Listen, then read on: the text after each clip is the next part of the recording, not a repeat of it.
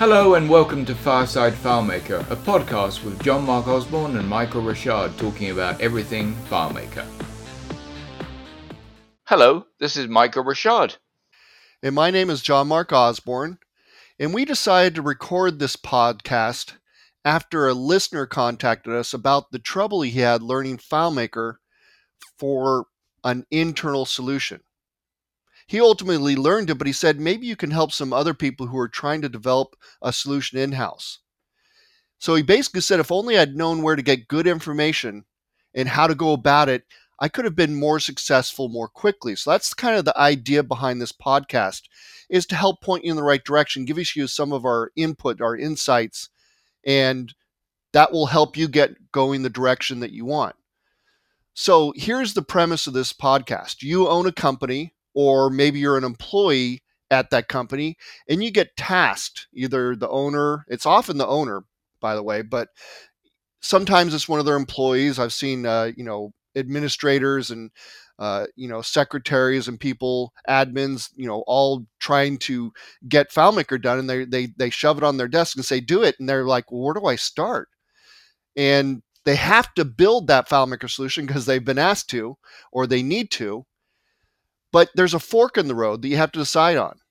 Should I build it myself, meaning that you have to learn FileMaker, or should I hire a consultant? Which direction do you go? So hopefully that will be something that you'll figure out from listening to this podcast how much work it is to be a FileMaker consultant or to be at least competent enough to build a solution of the caliber you want for your company or should I try to get a consultant? So that's really the thing you have to wrestle with right at the beginning, right there. It definitely is the most important thing.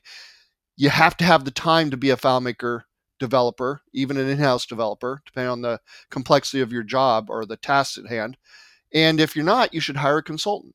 Right, and it also depends if you're going the learning FileMaker, it's how much time do you actually have to spare because it is a very time consuming and it's a long road. You can't learn FileMaker in a week or a month or even a year. You can learn a lot, but you won't learn enough to be a really competent developer. You've got to spend years and thousands of hours. And if you own the company, can you justify spending the time? Is it the best use of your time as an owner? I mean, you obviously, when you start a business, you have some expertise in that business or some knowledge. And the revenue you generate for that business will probably fall firmly on your shoulders. So, can you afford to spend time learning something that you may only use for this one particular project? I think that's two very good points, Michael. And you've got to consider the, the second point you made is really the economics. You are an expert probably in whatever field you're in. You're not an expert necessarily in FileMaker. Is it best to spend your time doing that or hire somebody who already has that expertise? And you're probably looking at, well, I have to spend thousands of dollars for somebody else to do it and I can do it for free. So maybe you're a workaholic, kind of like Michael is, and you don't mind working uh, late nights and things like that. But if you're not and you want to spend time with your family, you really need to go ahead and consider is it worth your time?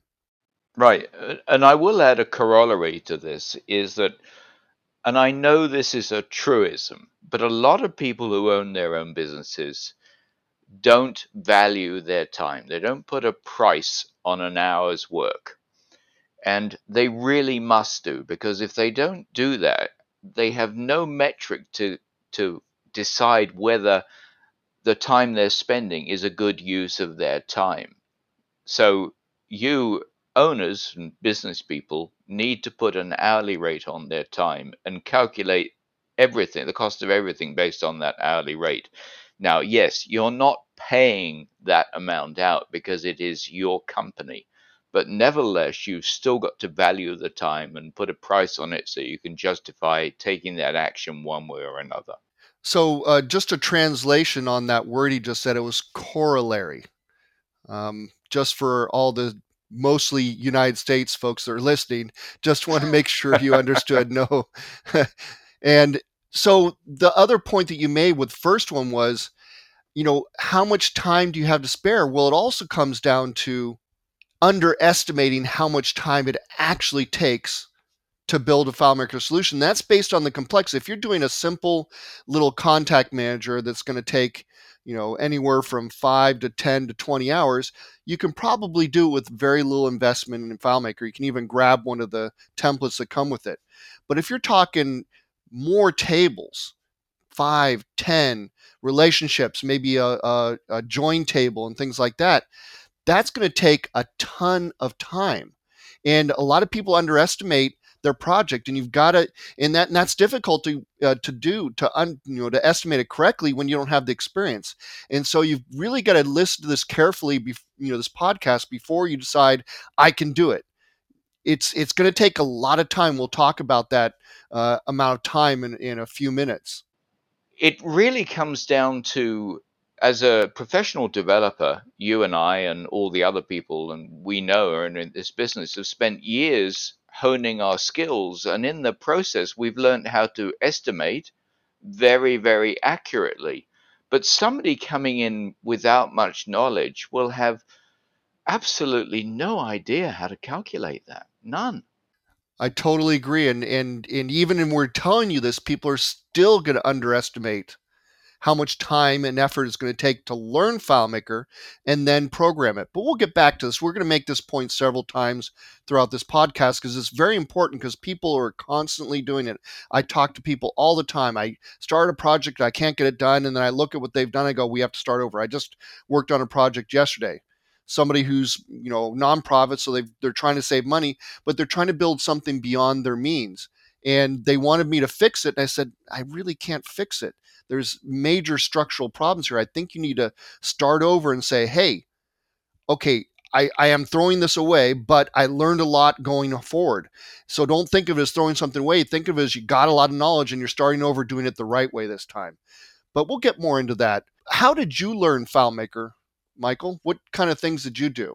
Well, I'm completely self taught. I suspect that I'm the same as you, John. I spent 16 hours a day, seven days a week for the first two years, just working in FileMaker, developing my chops, finding, pushing myself to find solutions for solutions that grew ever more complex, and literally making thousands of mistakes. Things that didn't work the way I wanted them to, and I'd have to go back and retry it. So it was the school of hard knocks. There's no other way to describe it. So it would be interesting if you could take that job that you did that very first job when you were first learning FileMaker and bring it all the way to the current day, how much faster you could probably do it now, how much less mistakes and how much better would be. You'll probably pick it apart whatever that solution was before. Oh, well, I think you can pick apart solutions that you did as recently as two years ago. All of us. I think, you know, as every day we learn something new, almost every day. And whenever we look at a solution we've dis- developed in the past, we look at it from the perspective of more knowledge that we have now and better ways of doing things. And so I don't think you can ever look at a solution in the past and go, yeah, that was absolutely perfect, because there are always ways to improve it. And our knowledge is always growing. So that's my thoughts on it. I, couldn't agree with that more. E- even the last solution I did, I could do something a little bit better here and there. It's it's it and it builds up as you're going through the years that you get more and more knowledge. So yeah, even the last solution I did, there's always improvements, always ways to learn and improve yourself.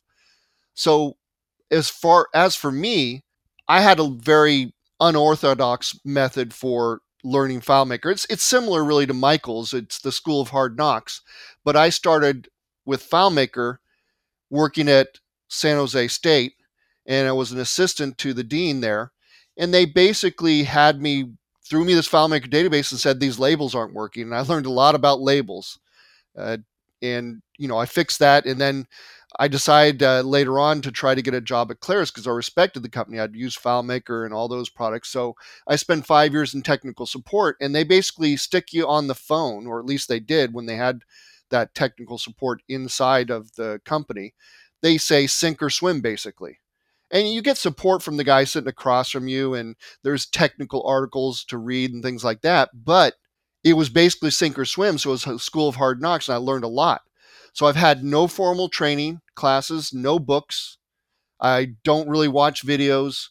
I know this is really not an option for most folks, but you've got to understand from from the realistic point of view that trial and error, the pain of making mistakes is what really gives you retention of that information, the best understanding of it. Just watching a video and expecting they're going to be able to go ahead and use that information right away either requires you have that knowledge before or that you try it out and test it and work with it and look at it from different point of views. Nobody's going to be able to explain a technique perfectly for you and give you every little last detail, a crumb of information that will require you to completely understand a technique that you might see in a video or read in a book.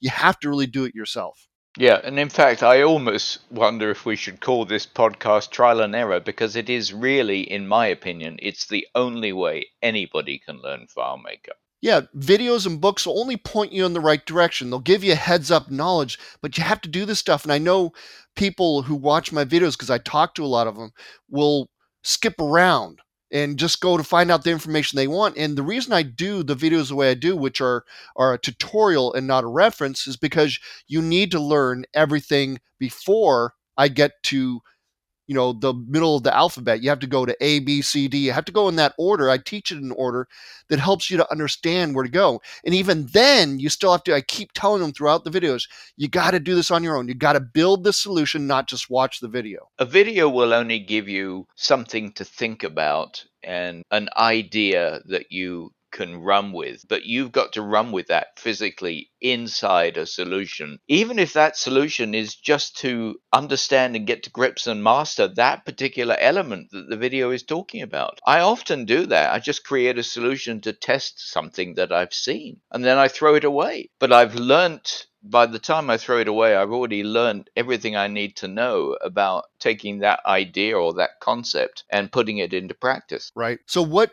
Michael and I wanted to do was tell you a little bit about how we learned FileMaker. It's not going to work for everybody except really the school of hard knocks part but we'll get come back to that again but you need i think n- needed to know that before we talked about the fork in the road do you hire a consultant or do you learn FileMaker?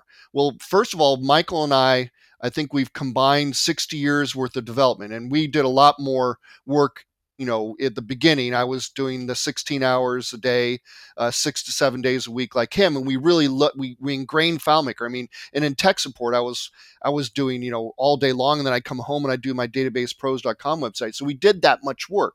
So we've done that, and we wanted to give you that fir- that first, but and we'll come back to how to learn FileMaker if you want to make that commitment and know how long we've been doing this, which is you know m- multiple decades to get to where we're at we're not saying it's going to take you necessarily that long to do what your project is, but if you want to know a lot about everything and be able to develop any solution that somebody calls you about, you're going to need decades of experience in order to do those kinds of jobs. You may not need that maybe just a couple years for the kind of job you're doing, but you do need that. So you do need to consider before you make that commitment to look at the possibility of hiring a consultant. In fact, you might want to go both routes see if you can find a good consultant see how much the project's going to cost and then decide how much time you have to put towards it and try to guess that and, and compare the two approaches.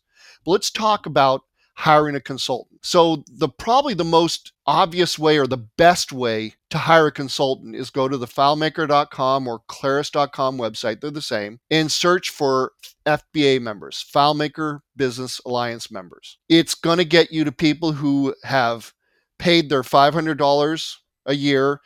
And also, it's not just paying the money, you also have to give examples of your work and references and things like that.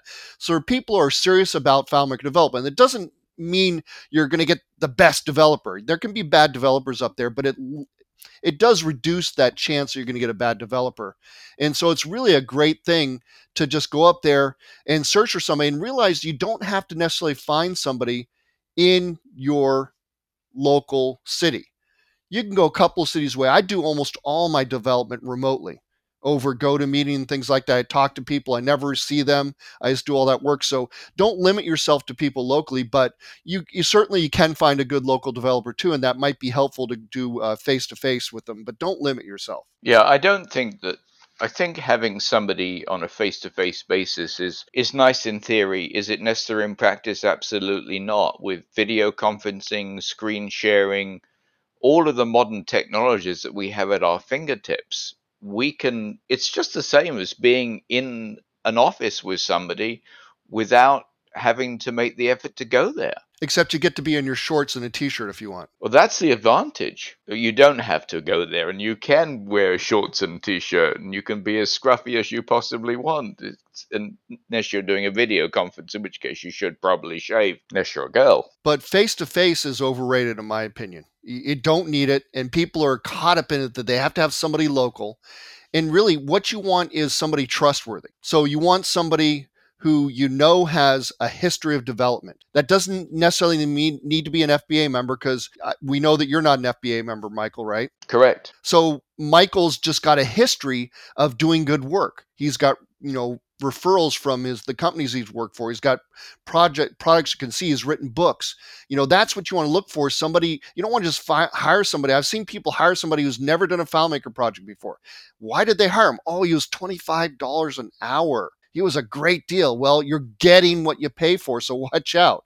Even if you pay $150, it's probably going to get more work, better work than that $25 an hour guy. In reality, seriously, because that person who's charging 150 bucks an hour probably has a decade's worth of experience and knows how to do everything very quickly and efficiently and correctly. That's the key point there is it's not what an hour costs it's what gets done in an hour. Now, I know because I've been told this by people who've watched me work that I work very fast. And I'm not aware of that because I'm involved in it. But outside people do see how fast your hand moves and and all of the stuff. And if I work twice as fast as somebody who's charging twice half as much as I am, who are you paying more? You're not. You're paying the same amount exactly. Yeah, I've, I've uh, I when I do my videos, I have to.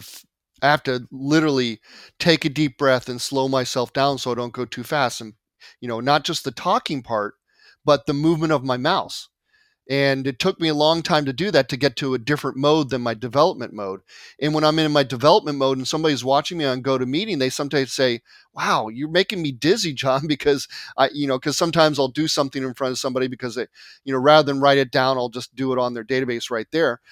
And they'll they'll say, Wow, I didn't even see what you did. You went so fast. So, you know, that experience really helps out a lot and you need to look for that experience. It's not it doesn't necessarily mean that you know that some you have to find an fba member. It's a good place to start. You could also ask for a re- recommendation. Now that's might be tough. It might not apply to everybody because there's uh you know where do you go? Who do you ask right? And i think this is one of the points that you made michael. Exactly. Unless you know somebody who's developed or had a FileMaker solution developed you're in a bit of a downside. I mean, you can search for, you know, FileMaker on Google in your city and see if somebody turns up. I mean, there are lots of ways to, you know, to find consultants, but the key thing is if you're going to hire somebody, you need to hire somebody who knows what they're doing because otherwise you're just going to end up throwing money down the drain. And I've seen this time and time and time again, and so has John. So if you're lucky enough to know somebody who has a good FileMaker consultant, I did the same thing with my backyard that I recently uh, gutted and redid. And we knew somebody, a friend, who had hired a, a person three times to do three different properties for them. They had moved a lot, and they really liked them, and they the work turned out great because we got a recommendation. So if you have that, you know, ask your friends. You know, a FileMaker guy. You know, have you had any work done? And and you know use those connections if you happen to have them because that's sometimes word of mouth is the best way to find somebody good. I know that you and i get a lot of word of mouth uh, you know referrals from from our customers. Yep. So you can go to google and you can search for a filemaker consultant. You might type in filemaker consulting or filemaker developer and you can find people that but you still need to vet them you still need to check on their credentials, check on their past history, their work, make sure they didn't just start developing yesterday.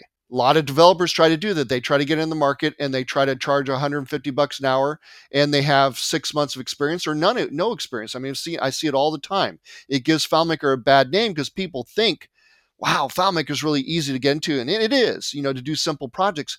But then when they're that developer who has very little experience is giving something with more than a handful of tables, all of a sudden you get something that's not really designed well. Yeah, unfortunately, one of the things that I've noticed with FileMaker is people develop a solution that sort of kind of works and they pat themselves on the back and they say, I'm an expert.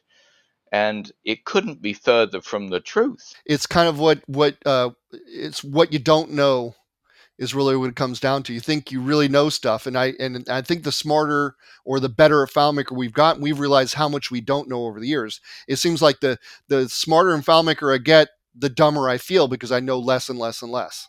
Well, there's there's some truth to that. There definitely is. So we also talked about not needing to be local, and I want to you know tell a little story about a client I'm working for right now, which is uh, a company over in Japan, and there's a vast difference in the time zones. When he's waking up, I'm about ready to leave work, or it's the late afternoon. But it works out. You know, we spend a couple of hours um, every other day usually working on this. They've decided to hire me by the hour rather than by you know the job. And I kind of you know Michael and I have talked about this, and I, I prefer that method. I think you get better work out of it that way, in a lot of ways by going by the hour, because it eh, it, it really ends up be, being less expensive. But I don't want to get too far off on a tangent. Uh, but my whole point is, is that we do everything through GoToMeeting. We don't spend any money on phone calls because we're using the internet. We're using this technology to work together at a long distance and i'm working on his project and why? Because he wanted to have somebody good. He'd, he'd had somebody in japan develop a solution uh, I'm not going to disparage anybody but it didn't come out the way he wanted. We started off from scratch and it's looking a lot better in the way he wants it. There are of course some some things that are, are limitations but i think finding somebody good who knows what they're doing and is really interested in your project is way more important than proximity. Yeah, you have to find somebody who you really get along well with. And how you define that is you just have to feel comfortable talking to them. You have to you have to feel comfortable with that person and their expertise and that they understand your business because we are ultimately business consultants. We develop FileMaker solutions, but we're business consultants. Yeah, so there's that that expertise that you need to have, as well as feeling comfortable about how they their business works and how that person deals with you and interacts with you. That's all important stuff. And people sometimes don't spend enough time looking at who they want to hire. So you should definitely call multiple companies. There's no doubt about it. You can't expect each one of them to give you a quote because there's a long process that we'll talk about in a second of developing a quote. Unless you're working by the hour, you can certainly ask them for their hourly rate. But as we've already told you, hourly rates don't mean that much because it all depends on your experience.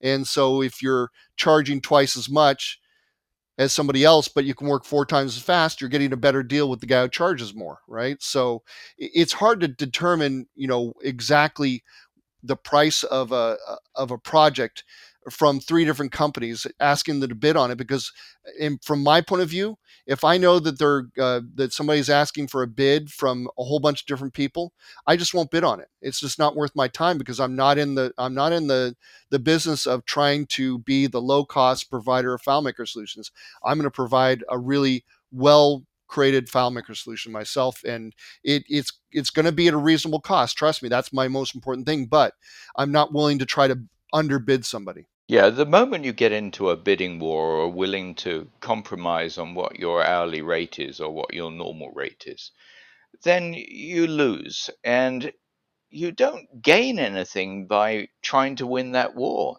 If you want to hire me, you pay my price. If you don't want to hire me or you can't afford to hire me, then find somebody cheaper, but you're taking a risk. Exactly. Well said. And one of the things you can check for is, like we said, FBA membership but that doesn't tell the whole story necessarily, as well as certification. Now, certification, we actually did a podcast on this already, and it's a really good subject. Does certification make you a good developer? Yes and no. It it it, it means you can you can answer multiple choice or multiple guess questions, as I like to call them, and it's the same as getting to the FBA. Yeah, you have to have a you know you have to have some knowledge to pass that, and you have to have some knowledge to get into the FBA and and knowledge to pass that certification test. But developing a good solution is so much more than just having that knowledge. But they can, to some degree, help you identify somebody who might be good. That's yeah, might be good, and that might is the operative word. I mean, you and I, as we've discussed, and anybody who hasn't listened to the podcast we did, which is going to be released on, I think, the 25th of September. So this will be some time back from the time this one is released, needs to listen to that because there are pluses and minus, pros and cons. I'm not certified, I haven't been certified since FileMaker 9. I'm not an FBA member, but I've got the experience and the background that I'm a, a viable candidate to be hired. So it, it those two elements aren't an essential. They're just a guide. Yeah, so I think what, what we're saying is don't use certification and FBA membership as the only test for somebody they really shouldn't be the only test. Sure, it's nice that they're FBA and, and that they're certified, but does it mean they can produce a solution?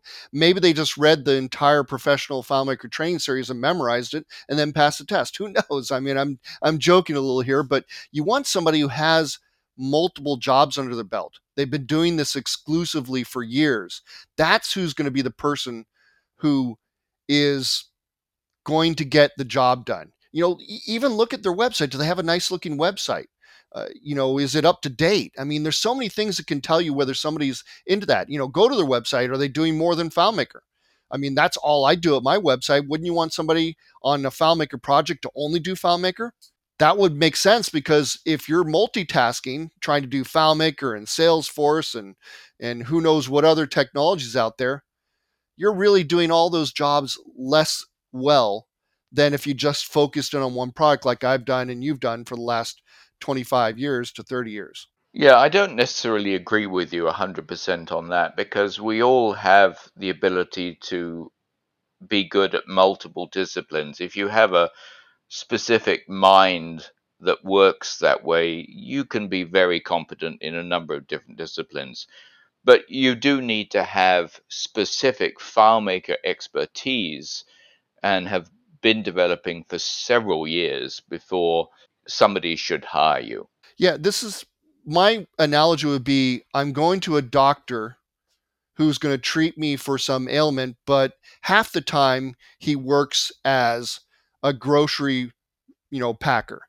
Uh, it, to me, I want somebody as a full time doctor. That's my point of view on it. I think you need to have that when you're talking about something as technologically deep as FileMaker. Yeah, that's a good point. Good analogy too you know, I get it. People can multitask, but I'm just giving you my opinion. And and you know, obviously, knowing something like JavaScript or PHP is going to benefit their FileMaker knowledge. So I get what you're saying as well. They they can have different technologies under the belt because it works with FileMaker. But I really want somebody who's doing FileMaker most of the time. Is what it comes down to. Right, and we are both from the very beginning. We've always adopted native FileMaker technologies. So we focus on what FileMaker can do inter- internally without having to learn another language. And then, if you have to learn another language, is that going to benefit you? Do you have the time? Do you is there a can you justify spending that time learning that other technology? And for for me, for the most part, I can't. I agree. So one of the things that people forget to do is to look at some of the work that the the the company that you're going to hire has done. If you don't do that, you don't. You, you may be thinking they're going to build you a, a one-story house, and you get a two-story house because that's the way they built. There's not one way to build a FileMaker solution. So make sure you look at the work. Maybe sh- make sure you like their interface. Make sure you like their philosophy on how they program stuff. There's lots of things to consider. And if you see solutions from three different companies, you're probably going to, you know, go towards, uh, you know, a, a solution or a company that where you like the way they design the interfaces. And so that's an important aspect that you can't forget to do. Yeah, the interface is really, in my opinion, it's the most important part of any project. It's where I start and where I end. And there are people who, and we've talked about this in other podcasts, there are people who just don't pay that much attention to the interface because they're focused on the functionality. But if the user doesn't feel comfortable or doesn't understand how everything is working and they have to really work at it, then you're heading towards a failed project. Now, another thing you should also do is ask for references. That doesn't mean you're necessarily going to get them. I don't like to give out the phone number to my clients. I'll put the companies I worked for, and there's a long list on my website, but I don't necessarily allow them to contact them and talk to them. I let other things do the talking. So you may not get those references. It all depends on how they they work. You know, they've got to get the permission of that person, you know, that client to allow people to contact them things like that. You may see work from that client. That's more likely uh, uh of a type of a reference. You know, see the actual work that they did for that client but getting to talk to that client is probably not going to happen. It, it, it's more of a, a, reference, I think, is more of a, a real life scenario in, in other businesses, like if you want to get a contract or something like that uh, to work on your house. Right. And what I try and do is when I'm talking to a potential client, I always try to set up a screen sharing session so that I can show them something that is relatable to them and their project. And because I've got such a, a library as you do, John, of projects we've done, I can almost always find something that they'll be able to go, oh, yeah, I get that. That's kind of sort of what we're looking for. So you can definitely let your work do the talking. And, you know, in that conversation, you're being able to answer specific questions and share things and, you know, and get them to feel comfortable with hiring you. So we've gone on for a while about how to hire a consultant, how to find a company to develop your solution. But again, at the beginning, we said, okay, there's a fork in the road. Do you hire somebody? Well, hopefully, if you decide to hire somebody, you have some more ideas about what you need to ask them, what you need to do, how to find them, things like that. Let's start talking about if you decide economically it makes sense for you to have it the job done internally, how do you get to know FileMaker if you don't know anything about it? You understand if you listen to our, our podcast on WIP, Workplace Innovation, that FileMaker is a great solution for people to learn. It's much easier than any of the other products out there. You're going to be able to work with it, but you still have to give it some time. And the first thing you have to ask is how complicated is the job? If it's a table one table or two tables, then you can probably handle it as your first project and will have no problems at all.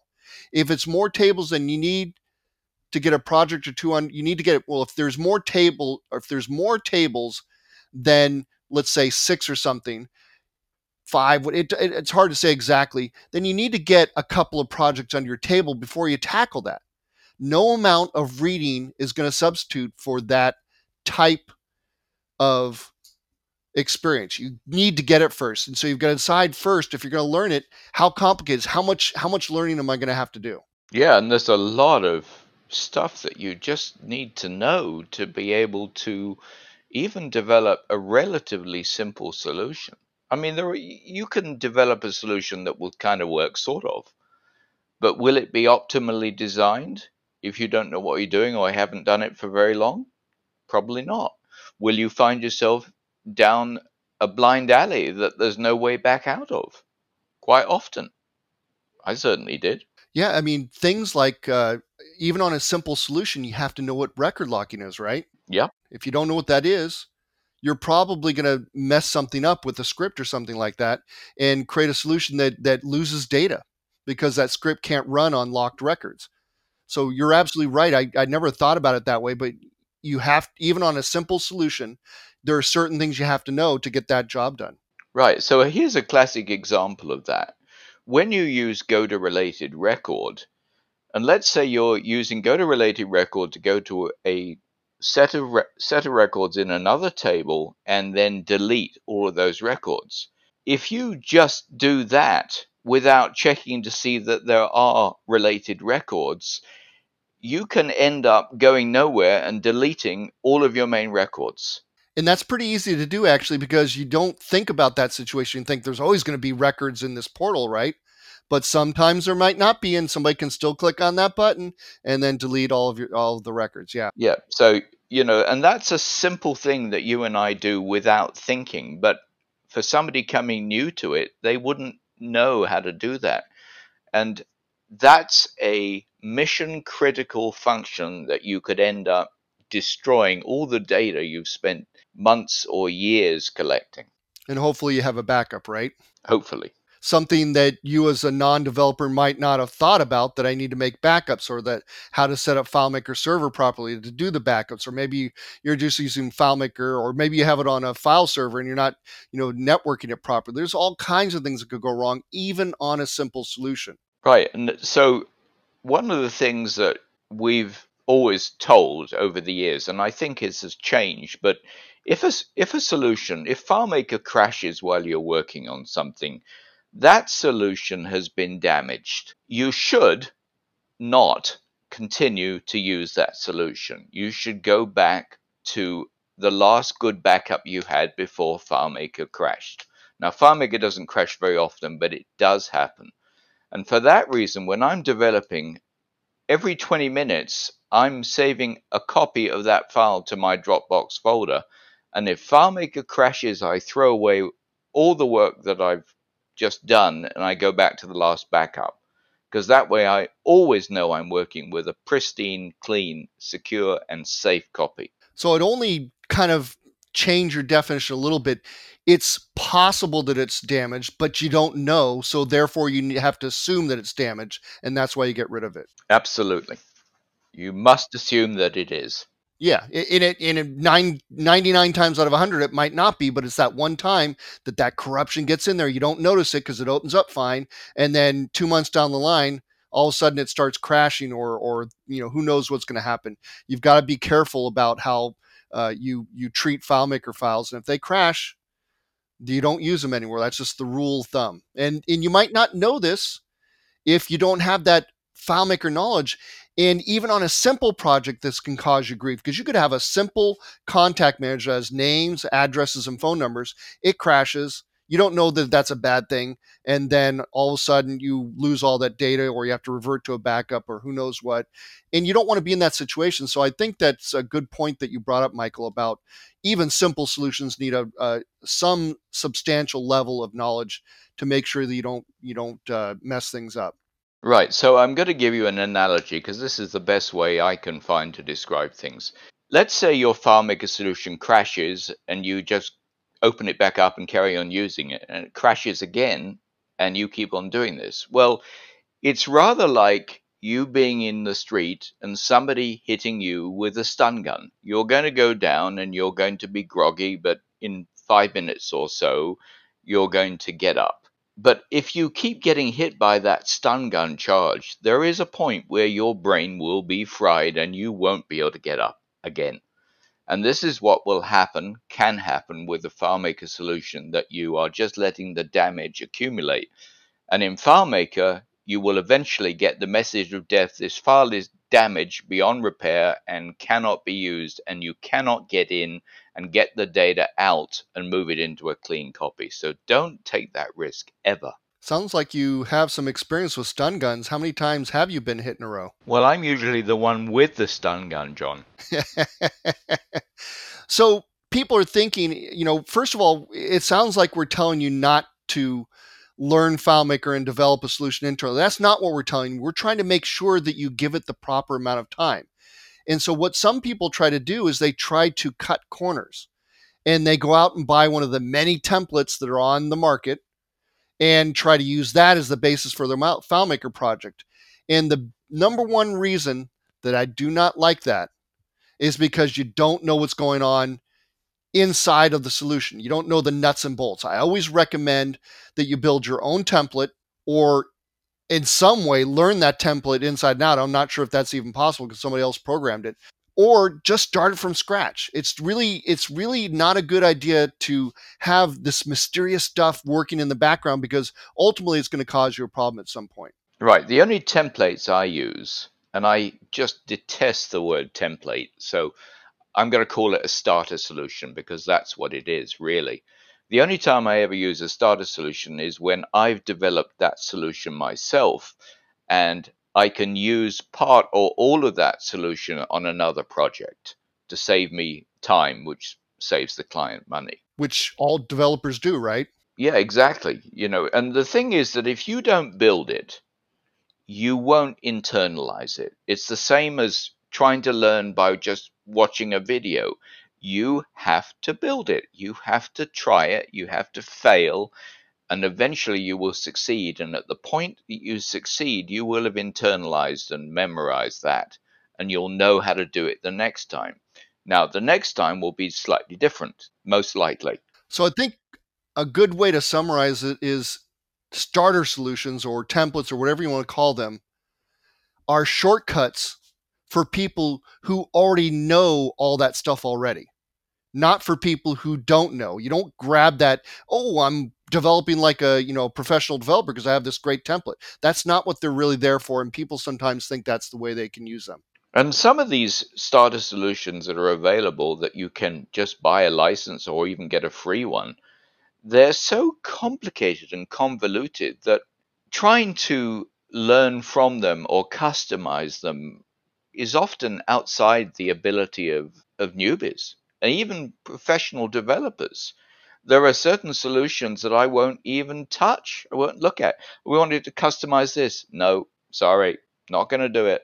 I think the best you can get out of a template or a starter solution is simply looking at it and learning from it and then building your own template based off some of the ideas you got from it. You really shouldn't use it as the basis for your own development. I just I can't say that enough. Right.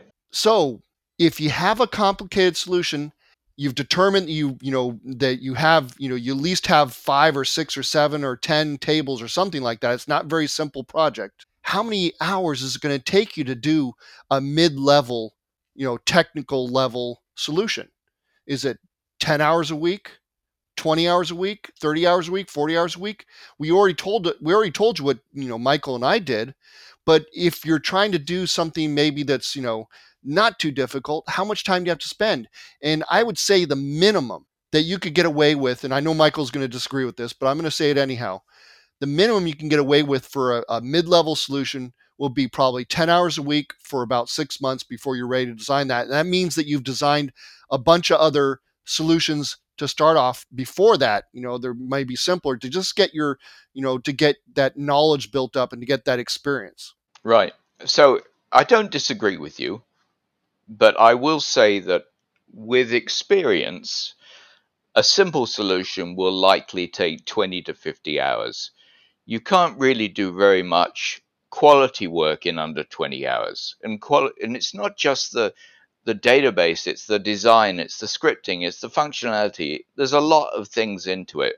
So 20 to 50 hours for a simple solution, a medium solution 50 to 100 hours, and a complicated solution can take 300 hours or more. I've got one solution I've spent over a thousand hours working on.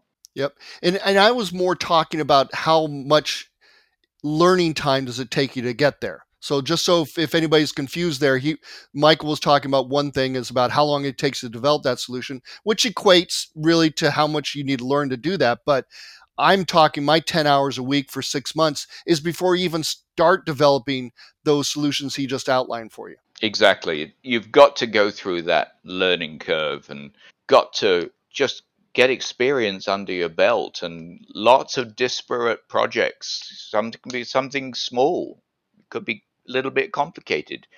The more complicated it is, the more you will fail and more you will get things wrong. So you have to learn what those things are and what not to do. So the latest craze with learning FileMaker and other things are videos. I mean, YouTube is everywhere. There's tons of companies out there like Udemy and lynda.com. I've got my own private website, which is the philosophy of FileMaker, which has my videos.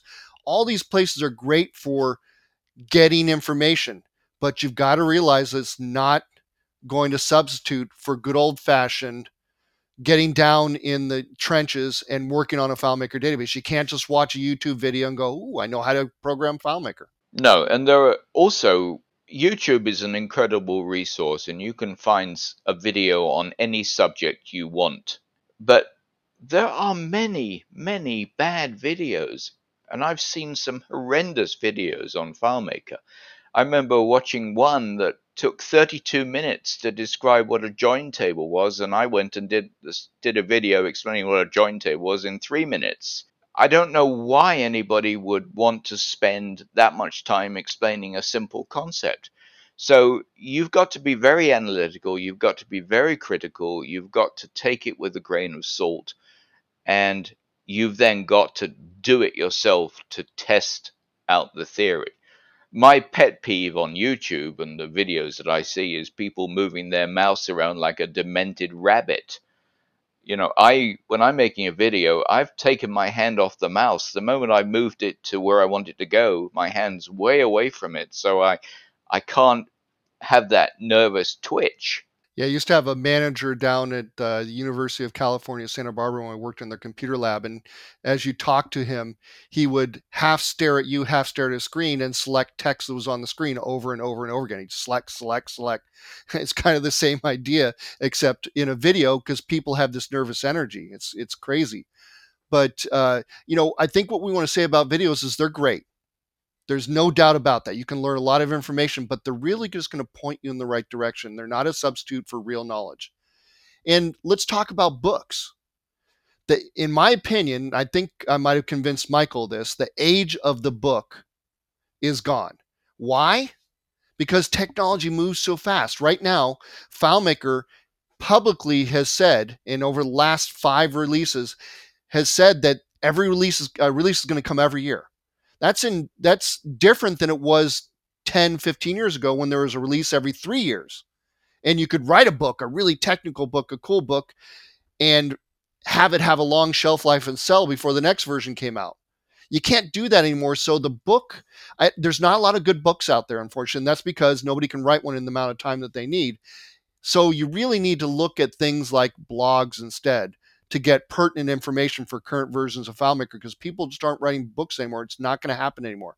It's going to be blogs and videos and things you can put out more quickly in dis- in discrete chunks. You know, you can't writing a book is an undertaking. It took me a year just to write a book with the CD-ROM, and that was with the help of somebody else. A, an entire year, and we did other things, but it took in a tremendous amount of time. The next version of FileMaker would be out by the time I got done, so it's just not going to happen. Yeah, it's it is tricky, and you know I've written several books on FileMaker, and you know I've got another one that I'd like to publish, but I just don't see the point in publishing it because nobody will buy it. And it's not that the content will be out of date because I'm talking about stuff that's generic and general and ideas and concepts that are universal and cover multiple different uh, versions of FileMaker but the market has just disintegrated for for books on it. Well, I think people see that number on there, FileMaker 17, FileMaker 18, whatever number's on there, and they go, "Well, I've got FileMaker 18 or I've got FileMaker 16. Why would I might want a FileMaker 17 book?" It's just this. It's just blocks them from from using it, even though what you say is absolutely true. And I tell people all the time, the core functionality of FileMaker has been there even before FileMaker 7, all the way back to FileMaker 3.0. In FileMaker 3.0, they vastly changed how it worked, introducing relationships. They introduced the modern script uh, workspace, which is called ScriptMaker back there. All this stuff was introduced. It's it's it's everything stems from there. I know that I'd rather be using FileMaker 18. Don't get me wrong, but some of these concepts you use go all the way back to FileMaker 3.0. Let's talk about Google. I love Google for learning. And and again, it's it's not it's not for learning everything, but it's for adding to your knowledge. So you go, oh, I wonder why this is happening. Let me Google it and see if I can find something. I always start off FileMaker and then whatever file I want to find. You know, if I want to find out something about global fields, I type FileMaker and then I put global and maybe something about it, like you know whatever I want to learn. But maybe you want a general article. Who knows? So it's great about doing that. I mean, that's how I actually learned PHP. I, I found by Googling, uh, and I'll tell you the website is fruitadvisor.info slash FileMaker PHP. And it was a very simple, straightforward tutorial. It told you how to build the basic pages in FileMaker. And I filled in the gaps in knowledge by going to uh, websites like uh, W3 Schools. I really liked that one, and they would, it was just a PHP only, but it would help me to understand some of the other commands I could do. And through those two websites, I literally built my first PHP website. Now I had some experience already doing CDML, so I already knew what a dynamic website was and how to to really basically do it. So it wasn't that much of a jump, but it helped me out a lot. And I think you know during you know the day, I'm constantly googling to find stuff, whether it's you know. Uh, who knows what. I mean, I just it, tons of stuff, bugs about FileMaker that might be out there, knowledge about FileMaker, things like that that really helped me along the way.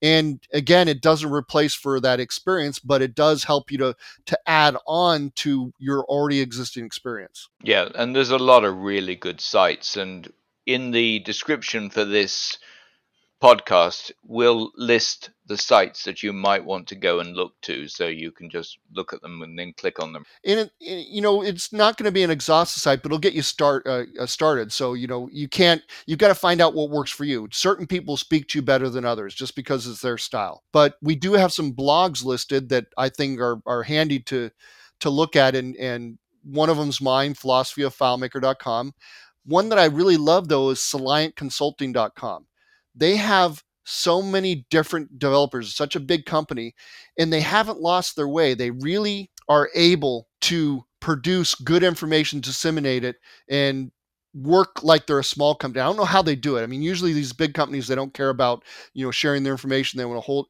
But SoliantConsulting.com, their blog is really good. You've got FileMakerHacks.com. There's a lot about JSON on there. That's the big buzzword these days. FMForums.com. It's a, a forum, but they have a security blog on there by Steven Blackwell, plus a bunch of other blogs. You can go to one place and see all these different blogs, and then go directly to them. Uh, Beezwax has a pretty good blog. I've I've gotten a lot of information from them.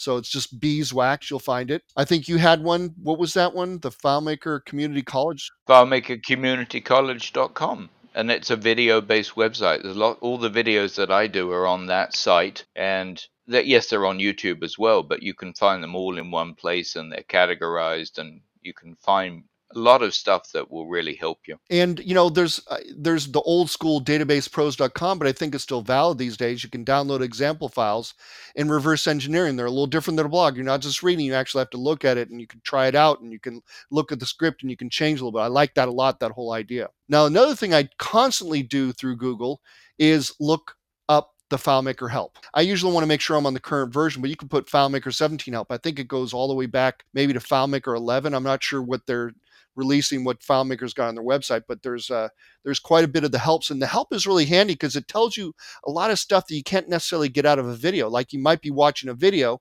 and you want to know more about that particular function, maybe the parameters and the details and some of the specifications that you can find in that help. Forums, there's FM forums like we mentioned, the FileMaker community, which I spend a lot of time, and you don't have to actually participate to get information from them you can what I call you can do what I call lurking. And there's nothing wrong with lurking. It's not peeping or anything. You're just watching what people ask and you go, oh, I didn't know that. That's pretty cool. And you'll see a bunch of experts come on and answer the question. So it can really help you out hands-on training. Now, hands-on training, in my opinion, is kind of going the way of the book because it's very expensive. You have to pay for the course. You have to usually travel because there's not one local. There's all kinds of things, food and things like that. I think video training is just as good And yeah, definitely. A lot of ways you don't get to raise your hand and ask a question, but it's a lot less expensive, and so you can take a lot more video training in a lot shorter time uh, than going out and doing a hands-on training. Yes, but you could also you can also attend webinars and sign up for those where you can ask questions. So that's another thing that's worth doing. And FileMaker itself, or Claris now, does a lot of webinars and they're well worth watching. I mean, sometimes you get nothing out of them, but usually you get something. And it, often it, it doesn't have to be very much to be very valuable. Yeah, I call those the nuggets of truth. You have to dig for them sometimes, but when you find them, you're like, wow, it was worth that 45 minutes I spent on that webinar. Another thing that's also fairly expensive, but may be really worth your time, at least to try it at least once, is go to the FileMaker Developer Conference. So the one that's coming up in 2020 is August 3rd through the 6th in Nashville, Tennessee. And that should be a great event. And now, don't just go for the sessions. In fact, I rarely go to the sessions when I go. I haven't been in a long time because I've concentrated on. I like to stay at home now these days. I've gotten older, and I don't really want to go out and get on a plane and then get sick on the way back because I always get sick. So I've decided not to do those as much. But what I did when I went there is the best information you got was when you're sitting down eating lunch or dinner, going out at night, talking to FileMaker people, sitting at the bar between a session just talking to people is one of the best things because you have a whole bunch of smart people in one area. You might meet somebody who's in the exact same you know type of, of business as you that might be both uh, you know working at schools and you you find a lifelong FileMaker friend. So devcon can really be a, a great thing. And there's also pause on error which is uh, a third party conference for FileMaker people which is less commercialized but a, you know a, a really great alternative and something you should try also now, if I'm, I think I'm correct here that pause on error is really for very experienced developers. It's not for people who are just starting out. It would be just too complicated and too over their head. I, I believe so. I've never actually been to one, but I've seen the pictures and I recognize all the people. I'm like, oh yeah, these are high end developers, and I can see the courses that they're teaching. Um, in in DevCon, you know, the FileMaker uh, DevCon relates more to all levels. There are some high-end sessions, don't get me wrong, but they also have medium level and and uh, starting out levels, and they also have training classes and things like that. And so it's definitely more of a uh, you know the DevCon is a more polished kind of thing for everybody. Pause on error is more for the you know the the it, at least intermediate for the most part. Yeah, I don't even think that intermediate would. Um, I think it's way above intermediate, John, from what I've seen of the people who are going there and presenting. So let's move on to the FileMaker training series. FileMaker stopped developing it. There is still an archived version for FileMaker 15 on their website. It's easy to find.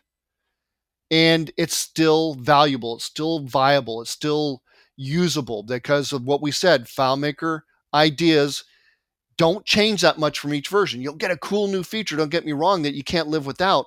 But the basic constructs of FileMaker really haven't changed at all. It's and that's what makes it easy to work with. So you might want to look at that on the FileMaker website. There's also the knowledge base. Now it used to be called Tech Info when I worked at Claris. So that tells you how old it is. It's 25 years old. We used to write articles in there. In fact, I know if you go up to the FileMaker.com website, look for the knowledge base, which I believe is under the support menu you're going to see articles that I wrote. They've probably been updated since then, but they're up there. And it's a great thing. I go there all the time to look for the official word from FileMaker. It's really can be helpful if you want to refer somebody. Like uh, I often do it when I'm on the, the forums. I'll refer somebody to an official FileMaker article so that there's no doubt that it's it's correct. I mean, I guess there could be a chance that it's not correct, but but at least it's officially from FileMaker and the way they stand and view this this uh, this issue or this technique or whatever it might be. Do you ever use knowledge base or? Oh yes, I, uh, very occasionally. I generally have found what I need to do from Google searches, but it, there are times when I've gone there looking for something specific, and even when you do a Google search, you'll often be referred or pointed to an article on the knowledge base. So it's definitely very useful. There's also a download section on the filemaker.com website, and there's some interesting stuff. You should peruse that a little bit. For instance, there's product documentation not only for the current version, but for older versions. There's white papers, there's technical briefs, there's stuff on XML and, and example files. I mean, there's all kinds of stuff. It's not just about the the updaters. You have to scroll all the way past all the updaters they have at the downloads page, and you'll see at the bottom they have all this technical information that you can you can get. And so it's worth taking a look at it. I mean, it's worth looking at every single page on the FileMaker.com webpage because you, it's always changing. You never know it's there, and you can get lots of good information there. Now, a mentor. We've talked about this before. I believe you're mentoring a gentleman right now. Um, it's not always an opportunity or a chance for you to get a mentor, but I found the FileMaker market is very giving. And if you're not abusing that mentorship and you're you're getting help from this person, I think people are generally like to help people in the FileMaker market. And if you have a mentor, they can point you in the right direction. They can say, you know what, I'm trying to develop a, a many to many relationship and I just don't know how to do it. They may have that that link to something that will really teach you how to do or might give you a, a you know a piece of information that will help you get past that that roadblock that you're at. Okay, and one of the ways you can get experience before building your ideal solution is to build solutions for free. You might build something for your church.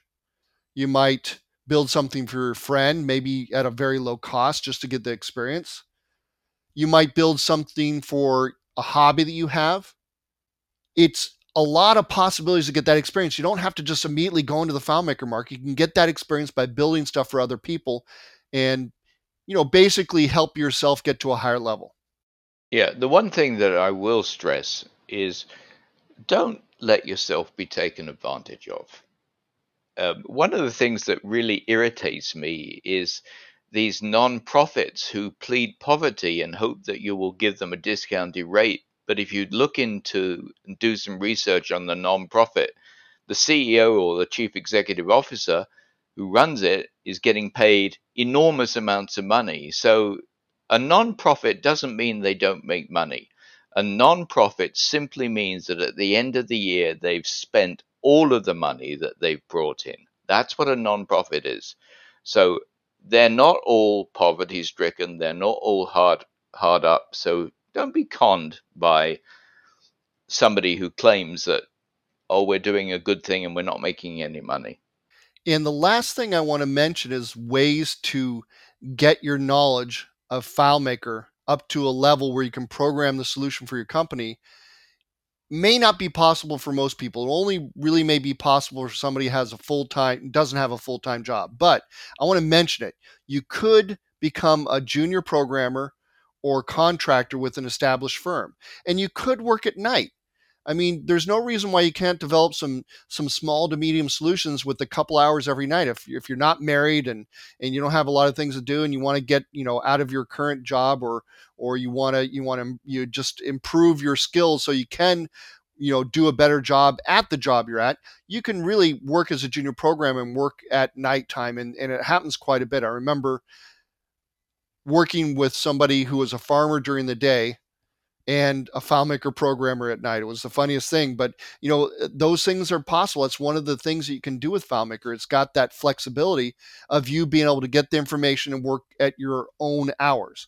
And so that may just help you get to where you want to be so you can help your company maybe you're the owner or you can you maybe you're you're you says hey we're going to have to build a solution go get some experience don't just rely on videos and books and things like that try to get a, a, job on the side and you can really eh, that's the way to get that knowledge. That's really the best way is the school of hard knocks as as michael says. You know it's a very good point and i'm just going to go back and, and just finish this conversation off with one thing.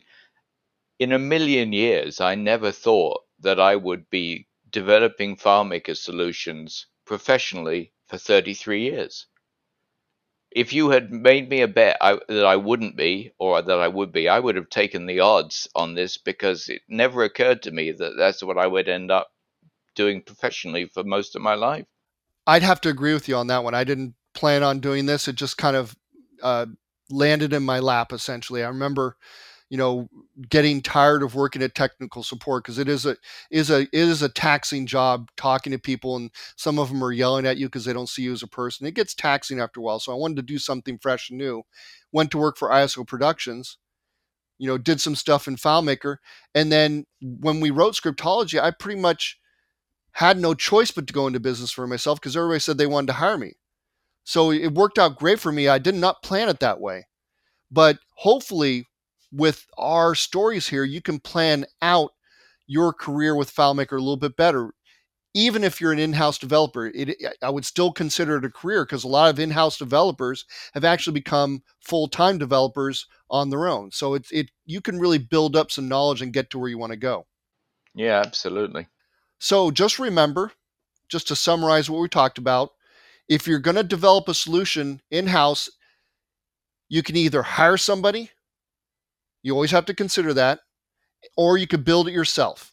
And if you build it yourself, just remember that it's going to take a lot of investment of time and and keep that in mind and weigh that against actually hiring somebody who's already invested that time and may be able to do a better job than you and allow you to actually work on the stuff that you're better at doing rather than taking your time off of you know running your business because it you could suffer so you don't want to be constantly adding features and working on maybe you do maybe you don't it all depends on a lot of things so just consider both these points when you go out there and we're going to start doing a job for your company is it better that I do it or is it better that we hire somebody else? Yeah, and don't don't be intimidated by saying this is not what I'm good at.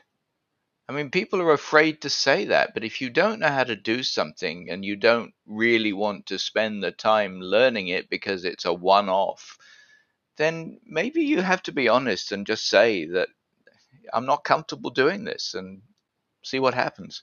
Yep. So hopefully this podcast will help you out. Maybe there's a few nuggets of truth inside here that will help you get going to the direction you want to go. So my name is John Mark Osborne. And I'm Michael Richard. It's been a pleasure talking to you, John. Yes, and you as well. And and we're hopefully you're listening. And please, please give us feedback, uh, ideas for future podcasts. Again, this podcast came from a listener. And I think it's a very important podcast to have done. So we're happy to have heard from. So don't hold back. We may not do your podcast, but give us ideas. We're always hoping to help and do what you guys want to, you know, what you want to hear. We're trying to develop, you know, interesting topics, and you can help us to do that. Absolutely. I'm Michael Richard. And again, I'm John Mark Osborne. Thanks for listening to Fireside FileMaker. We'll see you next week. Bye bye. You've been listening to Fireside FileMaker, a podcast with John Mark Osborne and Michael Richard. We'd love to hear what you think, so please email us at info at firesidefilemaker.com. That's info at firesidefilemaker.com. Thanks for listening, and we'll see you next time. Bye bye.